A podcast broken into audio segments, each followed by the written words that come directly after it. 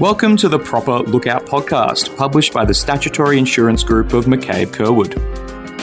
In this series, our CTP experts will discuss a range of topics, sharing their thoughts on an industry trend or an intriguing legal issue, explaining the intricacies of an important case, and hopefully imparting some of the knowledge that they have gained. Hi everyone, welcome back to another episode of the Proper Lookout podcast. Yeah, I'm joined by Rehab Abdurrahman and Tasnim Ali, both from the Status Insurance team. In today's podcast, we'll be discussing exemptions of matters from the Personal Injury Commission under the Motor Accidents Injuries Act. For the purpose of today's podcast, we'll be addressing the mandatory and discretionary exemptions for assessment of damages in accordance with the Motor Accidents Injuries Act 2017. Taz, could you please briefly explain what do they mean by these exemptions? Certainly, Rehab. So, under the new Motor Accident Injuries Act 2017, it provides for assessment of claims and exemption from a claims assessment by a Personal Injury Commission before the commencement of court proceedings, which is very similar to Section 92 of the old Motor Accident and Compensation Act. Mandatory exemption essentially means that if the matter falls under Clause 14 of the Motor Accident Injuries Regulation, the Commission has no choice but to exempt the claim from damages assessment by the Commission. The parties can proceed straight to the court.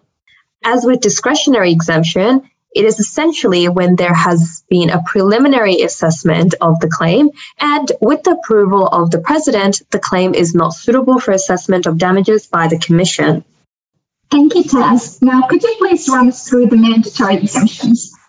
Absolutely. So, Clause 14 of the Motor Accidents Injuries Regulations set out the grounds for mandatory exemption under Section 7.34, subsection 1, subsection A of the Motor Accidents Injuries Act 2017. These include one, a claim in respect of which the claimant is a person under legal incapacity, two, a claim involving an action under the Compensation to Relatives Act 1897 brought on behalf of a person under legal incapacity. Three, a claim made against a person other than an insurer.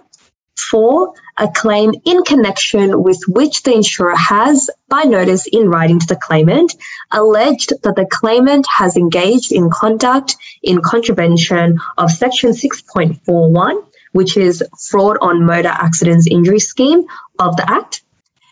And five, a notice has been provided by the insurer in writing to the claimant and the owner or the driver of the offending motor vehicle, notifying that the insurer has declined indemnity in accordance with the third party policy. Now, you'll note that the fraud element in clause 14 subsection D of the Motor Accident Injuries Regulations is specifically referred to section 6.41 of the Act. However, it is important to note that neither a denial of fault nor an allegation of contributory negligence is a ground for mandatory exemption. This is because the Personal Injury Commission has jurisdiction to assess liability issues. If by any chance a reply for mandatory exemption is to be made, the respondent may lodge submissions in reply to the application within 14 days of being served with an application for mandatory exemption. The reply must include one, the information required by the form, and two, the response of the respondent to the reasons the applicant believes the claim should be exempt and any supporting documents that essentially covers mandatory exemption aspects of it. So now, Rehab, could you please run us through the discretionary exemptions? Thanks, Taz. As with the Motor Accidents Compensation Act, a discretionary exemption under Section 7.34, subsection 1b, will only be allowed where a preliminary assessment has been made by a claims assessor that the claim is not suitable for assessment by the Personal Injury Commission and the principal claims assessor approves that preliminary assessment. Neither the Motor Accidents Injuries Regulation nor the Motor Accidents Guidelines provide any indicative grounds upon which a claims assessor might find that a claim is unsuitable for assessment by the Personal Injury Commission. Instead, the indicative grounds are found in Clause 99 of the Personal Injury Commission rules.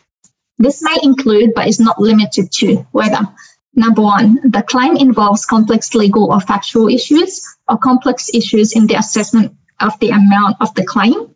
Number two, the claim involves issues of liability, including issues of contributory negligence, fault, and or causation.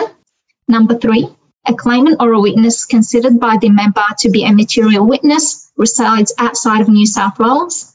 Number four, a claimant or insurer seeks to proceed against one or more non-CTP parties and or the insurer alleges that a person has made a false or misleading statement in a material particular in relation to the injuries or loss of damage sustained in the accident giving rise to a claim. Number five, whether the insurer alleges that a person has made false or misleading statement in a material particular in relation to injuries, loss, or damage sustained by the claimant in the accident giving rise to the claim. Now, in the case of an application for discretionary exemptions, respondents must lodge and serve a sealed copy of the reply on the other side of the parties within 21 days of the application being registered with the Commission. Thank you everyone for tuning into this episode of the Proper Lookout podcast. Please let us know if you have any questions or queries. We would love to hear from you. We will see you next time for another episode of the Proper Lookout podcast. Thank you for tuning in to this episode of the Proper Lookout podcast. We hope you enjoyed it. For more information on anything discussed, please contact Peter Hunt at peter.hunt at mccabecurwood.com.au or visit our website to see McCabe Curwood's full team of specialists.